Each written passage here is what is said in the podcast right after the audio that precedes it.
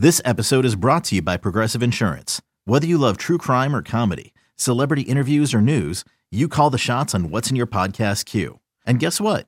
Now you can call them on your auto insurance too with the Name Your Price tool from Progressive. It works just the way it sounds. You tell Progressive how much you want to pay for car insurance, and they'll show you coverage options that fit your budget. Get your quote today at progressive.com to join the over 28 million drivers who trust Progressive. Progressive Casualty Insurance Company and Affiliates.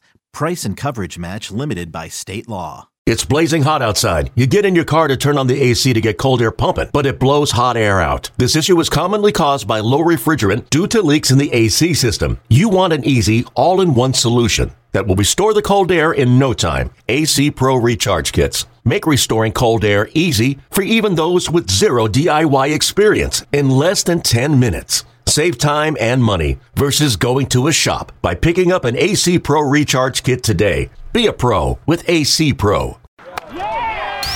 Welcome, welcome to the Bret Boone Podcast. Explore the mind of MLB All Star, Silver Slugger, and Gold Glove winner, Bret Boone, as he sits down with his friends from the world of professional sports. Now, now up to bat, Bret Boone. Welcome to the Boone Podcast. I'm Bret Boone, and today on the program, we sit down with a friend of the podcast. He's been on, ah, I don't know, I think it's been about 8, 10, maybe a year ago. Uh, he's been on the show before. Ladies and gentlemen, welcome ESPN's Rece Davis. Reese, thanks for coming on the program. Oh man, always a pleasure to talk to you. Happy to be invited and uh, and look forward to it. It's always fun. Yeah, I appreciate it. Uh, boring around college football right now. Nothing to talk about. quick, quick capsule of uh, your thoughts on the on the playoffs and the whole Florida State situation. It, you know, it's an unfortunate situation because Florida State had a great season and is a great team. Um, the extenuating circumstance of Jordan Travis's injury is the only thing that made this a question. It's listed in the committee's protocols, and they, you know, they evaluated them with what they thought Florida State was at this moment uh, without their starting quarterback. Now, the one thing I, I do think it's not really fair to evaluate how they played in the ACC championship game because they were playing their third string quarterback and their backup, Tate Rodemaker, uh, will be healthy for the postseason and would have been healthy for the playoff had they gone. But they didn't have much data to work with on Rodemaker, played a little bit last year prior to the injury to Jordan Travis. I think he had taken 35 snaps and he played fine against Florida. I think uh, against Florida, they had about 220 yards of offense, pretty significantly diminished from what they were in the regular season. But the flip side to that, Bret, is that their defense played phenomenally. And there's no rule against winning, you know, nine to six or three to nothing or 10 to seven or whatever. And perhaps Florida State would have been able to do that. But, you know, ultimately, uh, they went with Alabama. I think that at this point in time, uh, Alabama is probably slightly better than Florida State. Let me put it this way: slightly more complete than Florida State because you know they're at their full complement on offense uh, at the quarterback position. But reasonable minds can differ, and it's it's unfortunate, and it's it's a year that illustrates that the 12 team playoff. This would have been a perfect year for it, and I've been a little bit hesitant about the expansion of the playoff simply because there's so much juice and energy around, say, an Ohio State Michigan game that you're only going to see once, winner take all kind of feel. And it's the only sport that has that in the regular season. We're going to lose a little bit of that with the expansion of the playoff. But Florida State's exclusion after being undefeated in a Power Five conference, winning two games against uh, two teams from the SEC, their conference having a winning record against the SEC, uh, probably illustrates that it's that it's time to get rid of the bad math, as it were, that where one major conference winner by definition is going to have to be excluded at the very least. You know what's amazing to me as we get to this time of the year, and I'm, you know me, I'm, I'm the ex baseball player, layman college football guy. So I'm, I'm living on the edges. I went to the SC game a couple weeks ago. I'll, I'll tell you about that later. But uh, I always forget that it is the college football game and how the playoffs are, are structured. Uh, th- there's some subjectivity to it. Mm-hmm. Whereas mm. you get to the, it, it professional level, it comes down to how many wins do you have and how many losses do you have, and it decides whether you go on. And I I, I forget. I mean, even going back to my days in college and, and being a baseball player in the late '80s, we could do whatever we wanted to do, and unless we won the Pac-10 uh, we were up to basically a committee that gets together and decides. And it doesn't matter what our record was. And it doesn't matter if you're 55 and 10 and there's four teams 55 and 10. They're going to decide strength of schedule, who's going to that super regional. So, uh, you know, th- it just brings me back to my college days. Like, how could Florida State not be in there at 13 and 0? Oh, wait a minute. It's, it's not like professional where uh, the, the numbers are, are final it it mm. is still some subjectivity to it and uh, makes for for an interesting go around. If okay, for all the naysayers, all the people out there supporting the Florida State side and say they should be in it, if mm-hmm. Florida State were to be in, who who needs to be kicked out of that four? Well, I mean, I think the obvious answer is Alabama. Um, because, and that, you know, seems, I remember we had Greg Sankey on college game day, who's the commissioner of the SEC. And I asked him that question on Saturday morning. You know, if Alabama upsets Georgia here, you know, there's a possibility there's no SEC team. You know, what what would be your reaction to that? And he his simple answer was that's not living in reality. Well, very nearly was. And um, you know, and Greg's a smart, maybe the smartest guy in college sports right now. I mean, he's he's a brilliant guy, and obviously he was advocating for his league, and he has a firmly held belief that, that his conference is, as he put it, is different than the others in terms of uh, navigating your way through.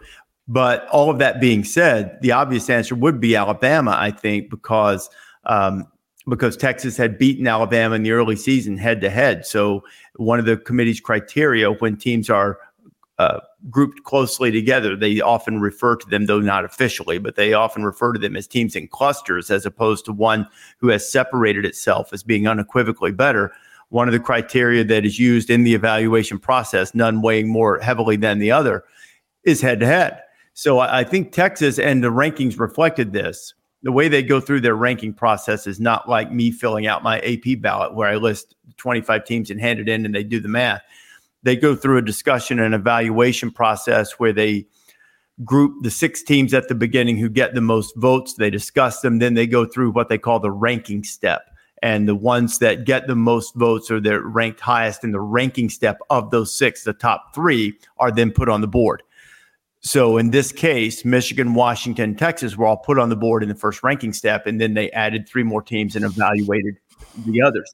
It's a more thorough uh, way to rank them. It doesn't mean it comes out to the satisfaction of everyone, but it is a little more thorough than just you know listing one through twenty five or whatever. So I, I think it would have been it would have been Alabama. But the funny thing about this, Bret, is I was looking over some of the metric stuff in preparation uh, for for my podcast um, today. And Washington is the team that the metrics really don't favor as much, especially the predictive ones. Now, some of the strength of record because they're meaning how well you did against your schedule, uh, they fare well in that because they're undefeated. But some of the predictive ones have them ranked at the bottom of the heap. Uh, you know, Michigan's strength of schedule wasn't great. Uh, you know, and the other, I think, in addition to the injury, which to me was probably um, the overwhelming factor, according to talking to people in the committee, the injury to Florida State quarterback Jordan Travis. That was the overwhelming factor. But the one number that they were able to uh, that that could have had some impact in the discussion is that Florida State's overall strength of schedule ranked 55 and Alabama's ranked fifth. So it was, you know, some of that plays into it. But the, you know, I guess for the committee, the good news is when we move to 12 next year, these discussions now will center on the final at large team, which, depending on where the highest ranked champions are, will probably fall at the 11 12 cut line. And it won't be, you know, three and four. And you'll have to uh, guarantee that you earn your way in by winning your conference championship. Crazy year in college football. Crazy for me because I'm an SC, you know, I'm an SC guy. Went there. Um, Caleb Williams supposed to win the Heisman. It was all it was all wrapped up for him back to back.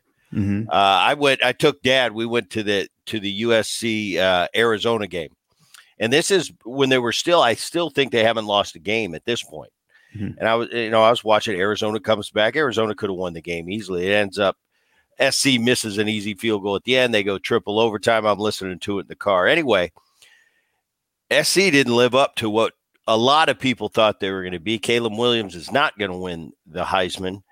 And Arizona, for me, was a lot better than people thought they were going to be and ended up having a really good year. Um, what do you think about that and, and the whole Caleb Williams thing? Very disappointing. Uh, not that my predictions mean anything, but I picked USC to go to the playoff because I I thought the defense almost has to show some improvement, and it and it didn't, as you know, evidenced by the fact that they made a change at defensive coordinator. So I think that it is as disappointing a season for a powerful team with high expectations as I can remember in recent years, particularly when you have a guy like Caleb Williams coming back. Um, you know, hard to live up to what he did a year ago for sure. And the bar is going to be raised because of the reverence with which Heisman voters hold Archie Griffin as the only two time Heisman Trophy winner. You better have uh, a season that was it exceeds even the great one you had the year before. And while Caleb was terrific, I didn't think he was, he didn't have quite the season he did the year before, turned the ball over more than he has, certainly in the Notre Dame game. But I, I thought it was just overall a really disappointing um, season for USC and sort of accelerated the question of what do you do uh, if you're Lincoln Riley in order to point this thing in the right direction? Because now they have a decision to make. Do you go out and try to find the next superstar quarterback in the portal if he's there? Do you now take a little time to develop the you know the entire program and build around a quarterback? And no disrespect intended to Alex Grinch, who at one time the the fired defensive coordinator at SC. At one time, he was as hot a coaching commodity as there was, right? But you know this better than I. Sometimes the voice just needs to be different. The idea needs to be yeah. different. It doesn't mean that the coach doesn't know ball, can't coach. Alex Grinch can coach. He's a good coach. But I think hiring uh, the defensive coordinator from UCLA, D'Anton Lynn, who's also a rising young star and did a really, really good job at UCLA this past year, is a is a strong move. And Lincoln's teams have never been great defensively even at Oklahoma. Some of that was the league that they played in in the Big 12, just the style of play is not going to allow you to have great defensive numbers. Some of it might have been his own style of play, some of it might be emphasis. But making this hire and this admission, I, I need to get some things right, I think is really positive, And I think they've got a chance to get it going. But uh, some of the, uh, I've read a lot of the articles. I think uh, the honeymoon period is definitely over, and some of you know some of that other goodwill and good feeling has been uh, uh, some of that equity and good feeling has been used up. Yeah, uh, winning a lot of games solves a lot of things. Yes, it uh, does. Um, started off in Boulder, Colorado this year. Prime time took over that program. He's actually coming on the show in a couple weeks. Is he really? Uh, That's awesome. Yeah. yeah, he's great. Um, how was the atmosphere in Boulder, Colorado this year? It I was, believe, yeah, yeah. Go ahead. It was, it were no, they were still unbeaten when we were there. It was before you know they fell off the the edge of one of those summits in the Rockies. But um, he was, you know, he he was a great uh, ambassador for football and now for college football. And Colorado needed a jolt of energy and whether it was just being around their program and around their team. And I have a couple of guys that I've had long-standing relationships with that are on Deion's staff. Uh, Sal Sunseri, who's their defensive coordinator, has you know been a friend of mine for you know for 20 years, and so you know being around his guys on the defensive front a little bit and in the offices, and then seeing the excitement on campus. We had uh, you know the Rock came out as our celebrity guest picker and actually yeah. did a did a few segments with us. It was like it was an event. And that's the one thing that he is able to bring to a program that, for the most part, when they had a little blip a few years ago in which they had, had a good team, but for the most part, that's been a moribund program for, you know, 15 years, you know, 10, 15 years. And he breathed some energy into it. Now he too is kind of at a, uh, a crossroads moment. They have to improve some things so that, you know, so that it's, there's a little more um, sustainable substance to it. You know, I'm not saying that it's not a program of substance. It is, but they they need a little more sustainability than hey, we've got this real fast offense and a bunch of fast guys on the edge, and then after a while, people go, yeah, but right here in the middle, we can wear you out, and you know, and that's what people ended up doing to them. So you know, shore up some of those things, but it was unrealistic to expect any coach, even you know, and Deion's a really good coach, to expect him to go in and you know, turn them into a Pac 12 contender in one year, now soon to be Big 12 contender in one year. So it was going to take a little time to do it. But, you know, the fact that they won four games and created as much buzz as they did early was, uh, was a testament to his ability and his uh, coaching ability and his charisma. Get ready for the greatest roast of all time the Roast of Tom Brady, a Netflix live event happening May 5th Hosted by Kevin Hart, the seven time world champion gets his cleats held to the fire by famous friends and frenemies on an unforgettable night where everything is fair game. Tune in on May 5th at 5 p.m. Pacific time for the Roast of Tom Brady, live only on Netflix. You ready? Showtime. On May 3rd, summer starts with The Fall Guy. Let's do it later. Let's drink a spicy margarita. Make some bad decisions. Yes. Audiences are falling in love with the most entertaining film of the year. Fall guy. Fall guy. Fall guy. That's what the poster said. See Ryan Gosling and Emily Blunt in the movie critics say exists to make you happy. Trying to make it out? Nope. Because I don't either. It's not what I'm into right now. What are you into? Talking. Yeah. the Fall Guy. Only in theaters May 3rd. Rated PG-13. When you need mealtime inspiration, it's worth shopping Kroger, where you'll find over 30,000 mouthwatering choices that excite your inner foodie. And no matter what tasty choice you make, you'll enjoy our everyday low prices, plus extra ways to save, like digital coupons worth over $600 each week. You can also save up to $1 off per gallon at the pump with fuel points. More savings and more inspiring flavors make shopping Kroger worth it every time. Kroger, fresh for everyone. Fuel restrictions apply. Yeah, he's definitely. I played with with uh, Deion for a couple years in Cincinnati. Yeah. He he definitely has that that it factor when it comes to to selling a program. And yeah, I, I wish him the best. Um, he, hey, I want to ask you. Let me ask you this about Deion because it's Yeah. been my it's been my belief, and I know him some. I certainly don't know him anywhere nearly as well as you do.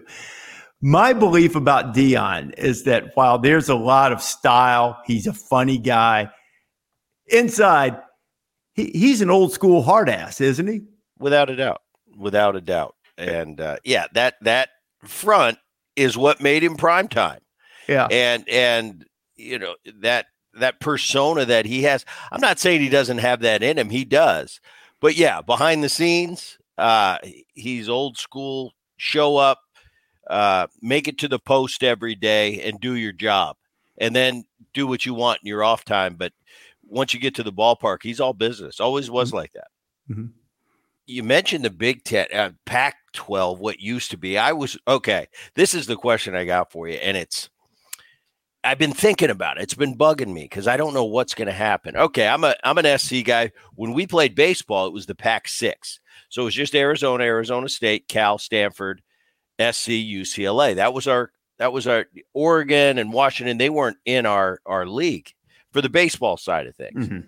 So it's USC, UCLA going to the Big Ten, Stanford, Cal going to the ACC, Arizona and Arizona State. I think Colorado and Utah all Mhm. going to the Big Twelve so all of a sudden, I, I think for football, the travel is not that big of a deal. It's one Mhm. game, it's Saturday. They can prepare around it. They're going to have a charter jet, it's going to be pro style. But I started thinking about baseball. It was so nice just whipping over to Arizona for a three game series. Going to uh, UCLA, we'd drive. You know, it's a quick flight up to Stanford or Cal for our three game set on the weekend.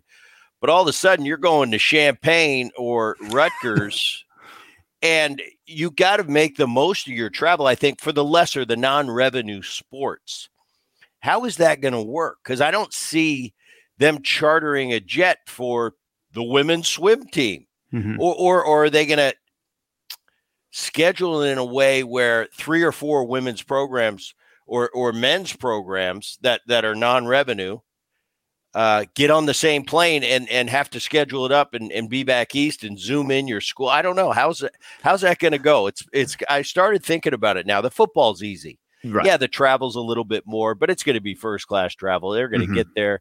They're going to play the game. They're going to get home. Probably not going to miss any school at all. But for the lesser sports, I, I hate to say lesser sports. I'm a baseball player, but no, I know college- what you mean. in Yeah. college, I was a baseball at SC is a lesser sport. Let's just be honest. Your thoughts on how that's going to roll out? Um, it's logistically, it's going to be a nightmare for the non-revenue sports, and it's not going to be, in my judgment, sustainable. You know, they'll they'll put together a plan to do some of that, but I think eventually, what you referenced is probably going to be the wave of the future. In that, you you mentioned that I think said Oregon and Washington at that time when you played weren't you know weren't in your your baseball conference. I, I think that we'll wind up doing that. Now, what are the factors that will force that? Probably football separating at some point, sort of becoming its own entity, and you know, self-governing uh, with perhaps uh, either under a, a a special group in the NCAA or just governing itself. Period. Because football, unlike the other sports, does control its own revenue through the CFP for the most part. Now, NCAA is not where the money is in football. So I think once people get a little more comfortable with football governing itself, if in fact that's how it goes, then the other non revenue sports, of course, men's basketball, women's basketball, uh, perhaps will continue in those types of arrangements right now, even though that's difficult too. But they have the NCAA tournament money and the media rights revenue money, which create a bulk of their revenue. The other true non-revenue sports, I think, will be a little more geographically minded in their conferences, and that that's that just makes sense. So oftentimes things that happen in college sports don't make sense, but hopefully uh, over a course of time that will, because look, there will be great competition in the Big Ten for sure.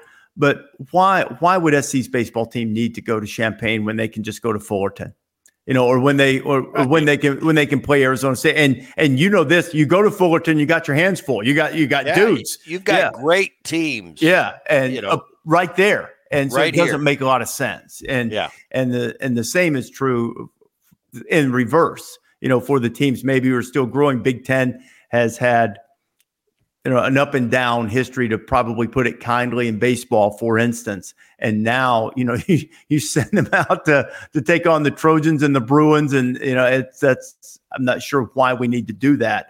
And I think at some point, and at some point when they decide it's not financially uh, viable to continue to do it, then we'll have a little more geographic sanity with the non-revenue sports. But as you point out, the football is really not that big a deal.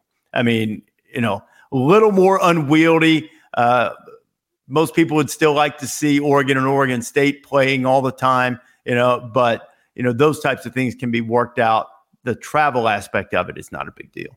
It, it isn't it funny now, Rece. You've been traveling your whole life, and, and me and you were we're getting a little bit older.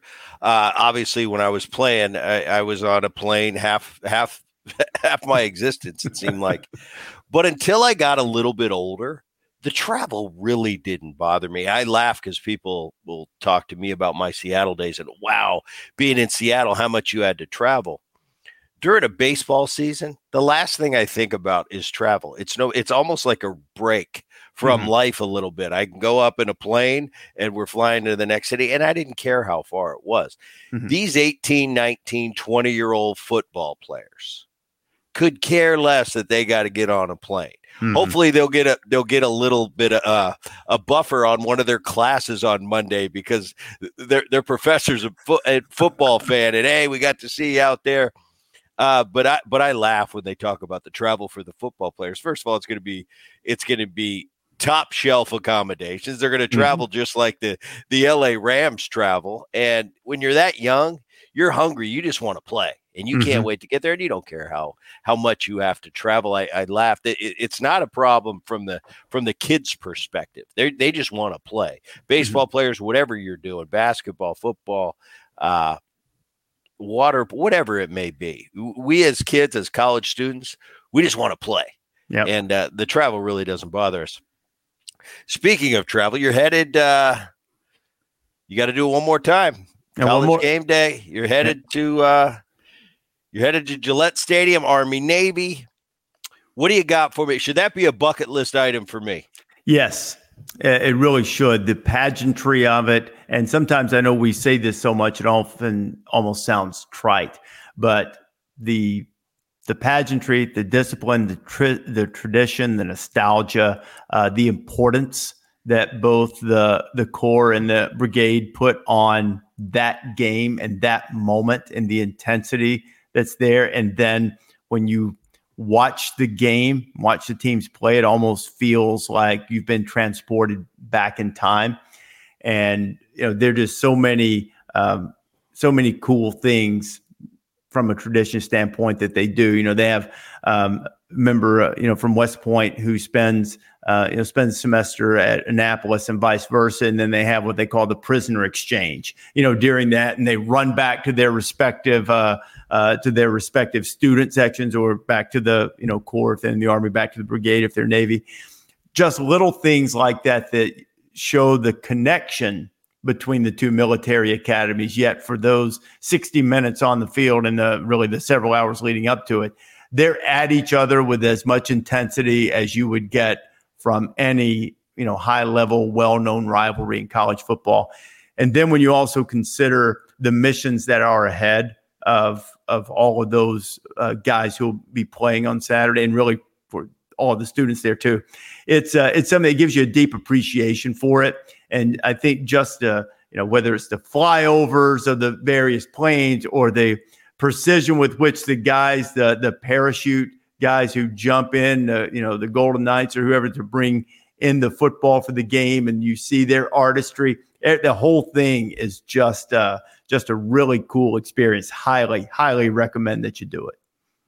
Yeah, I think when you say that, it puts it into perspective. Because a year from now, those guys could be in a whole different world uh, that we know nothing about. And uh, Yeah.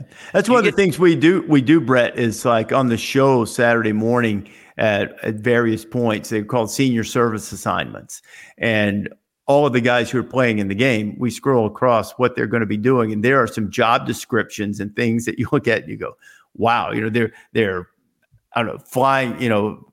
Expert helicopter flyers, or they're you know working some technical side to deal with submarines. It's it's really a, a fascinating thing. And then some of them are just sort of stark reminders. And you'll see a guy who's coming out and says field artillery, and you know what that could possibly mean for him. And it's uh, it's you know it's it's a it's a daunting thing and something that gives you great appreciation for the sacrifice that they're willing to make. do you spend much time with the cadets and the uh, midshipmen? Um, any interaction? You you get some once you get there, you know, because they bust in the morning of the show. So I always try to make it a point to go out there before the show starts and you know uh, have some fun with some of them. The one thing I'll say is that when we do the what we call the scene set, the opening to the show, a lot of times you'll try to coordinate things with the crowd and say, "Hey, I'm going to be talking about this," and you know. When I say this, you know, react however you're going to, or if you don't mind, we're talking about something serious here. If you kind of, you know, uh, pay that a little mind, show a little respect. Those guys are unbelievable. They, I mean, they uh, guys and, and women, they they do it perfectly. You know, like we'll do some, and we may even do it this week where we'll have, um, you know, the students from Army, students from Navy, standing there facing each other. You know, and there's just enough room to get a camera between them, and they'll be staring nose to nose, kind of, you know, giving each other the stare down at attention, and they will stand there until like I'll tell them, I'll say something like, if I tell you at ease and you can go and do what you want to. I could talk forever, which some of my co-hosts would accuse me of doing anyway. And they will not move a muscle until I say at ease or whatever I've told them the cue is. And then they go and they start yelling at each other, you know, and beat Army, beat Navy. Uh, it's a, they, they show that they can live the discipline that they preach for sure. That's pretty. That's pretty awesome. With threats to our nation waiting around every corner, adaptability is more important than ever. When conditions change without notice, quick strategic thinking is crucial. And with obstacles consistently impending, determination is essential in overcoming them. It's this willingness, decisiveness, and resilience that sets Marines apart. With our fighting spirit, we don't just fight battles, we win them. Marines are the constant our nation counts on to fight the unknown. And through adaptable problem solving, we do just that. Learn more at marines.com. Um, race for the Heisman. Penix Jr., Bo Nix, Marvin Harrison Jr., and Jayden Daniels. A couple of the guys that we forementioned earlier uh, started off the year as Heisman candidates, but but are no more. Uh, break it down for me. I think Jayden Daniels has had the best season. It's a little bit of a different Heisman race because they lost their important games. They put up offensive numbers in every one of those. They lost to Florida State. They lost a wild road game to Ole Miss, like 55 51. And then they lost on the road at Alabama, a game in which he played well and then was, uh, you know, was hurt in the game too and changed a little bit after that. Um, but the numbers that he put up as a dual threat quarterback are sort of sort of unmatched. And I think that he will have the edge and I think he'll win the trophy and it'll be a little bit different because in the last several years for the most part we've had guys who've won the trophy who were either in the playoff or in Caleb Williams case last year were probably one game away from it. You know, Daniel's team was eliminated from that type of consideration really from playoff consideration for all practical purposes in October and then out of the SEC race first week in November. And yet, I think because of the nature of of this year and Bo Nix's team, uh, you know, he he played great all year, but lost those two games to Washington on the big stage. Penix was awesome and might have won the trophy himself and might still, but he had a lull in the middle that some have said maybe he's not 100% healthy, where maybe he wasn't as overwhelming as he had been. I think it really has opened the door for a different kind of winner, a guy who had a great season, but his team had a good season, you know, but not a great one. So I, I, think Daniels is probably the guy, and I'm not so sure that Harrison isn't the best player in the country. Um, but his his numbers as a wide receiver are very good. They're just not off the charts prolific like say DeVonta Smith uh, the year that he won it in in 2020. But he's a great great football player. So any of those guys are certainly deserving. I, I my guess is that Jayden Daniels will win. But uh, you know, it's a little bit of a different kind of Heisman race this year because even with with Daniels, Daniels is not a stats compiler, even though he has compiled stats. He looks great doing it, but I don't know that there's that singular, you know, oh my gosh, did you see that? You know, kind of move that sometimes you get from Heisman contenders. He's had a lot of wow moments and he's put up gargantuan numbers. And the way he played, he probably deserved a little bit better fate in terms of team record. But um, I think it's going to be different because he's been a little bit off the radar for about a month. And yet I still think he's got re- a really good chance to win it. Uh, all right. Final games. Washington, Texas, Alabama, and Michigan. I'm not going to ask you to to tell me who your national champ. Everybody asks Rece Davis that question: Who's going to win? It's like when they asked me who's going to win the world. Like I know. Yeah, right. Here's, yeah. Here, here's what I think, but I but I'm not going to ask you that. When the national championship is crowned this year, is everybody going to be satisfied? That's my counter question. No, not at all. I was at um, and even even the Georgia fans are mad. You know, Georgia is a great team and could beat anybody, but they didn't. They ultimately, because of the circumstances of this year, didn't have much of a case. I was sitting at the Jaguars game the other night, and a guy walked by me, and he's all mad, like I'm in the committee room. He goes, "Georgia should have been in," you know. So, so I said that to say that Georgia and Florida State are playing in a bowl game, right? Whoever wins that game regardless of who wins the national championship, will be going, see, we could have beaten them. And then there will be people who who who say that. And certainly if Alabama wins, they won't be satisfied. If Michigan wins, everybody's going to talk about the sign stealing stuff. Um, probably Washington might be the only one people will accept because they're, you know, Texas too, I think will, will get some of the, hey, you know, they escaped. Florida State should have been in instead of Texas or Alabama. So, no, the answer is no, with the small caveat that maybe people will take a deep breath, except Georgia people. If Washington wins it, Georgia will say that they would have blown out Washington. So, so yeah, probably the easy answer is no. They will not be satisfied with whoever lifts the trophy. Nobody will be satisfied. Well, Rece Davis, I appreciate you coming on the show. I, I know you have a jam packed week. Have a great time. I'll be checking you out Saturday game day. Uh, and like always, man, I appreciate it. Uh, where tell me about your podcast. Where can everybody get it? It, we're it's College Game Day podcast. You can download it uh, anywhere, much like yours, I'm sure, and certainly it's available through uh, all of the ESPN platforms as well. All right, Rece, I appreciate it for all you out there. We are now on YouTube. You can check that out.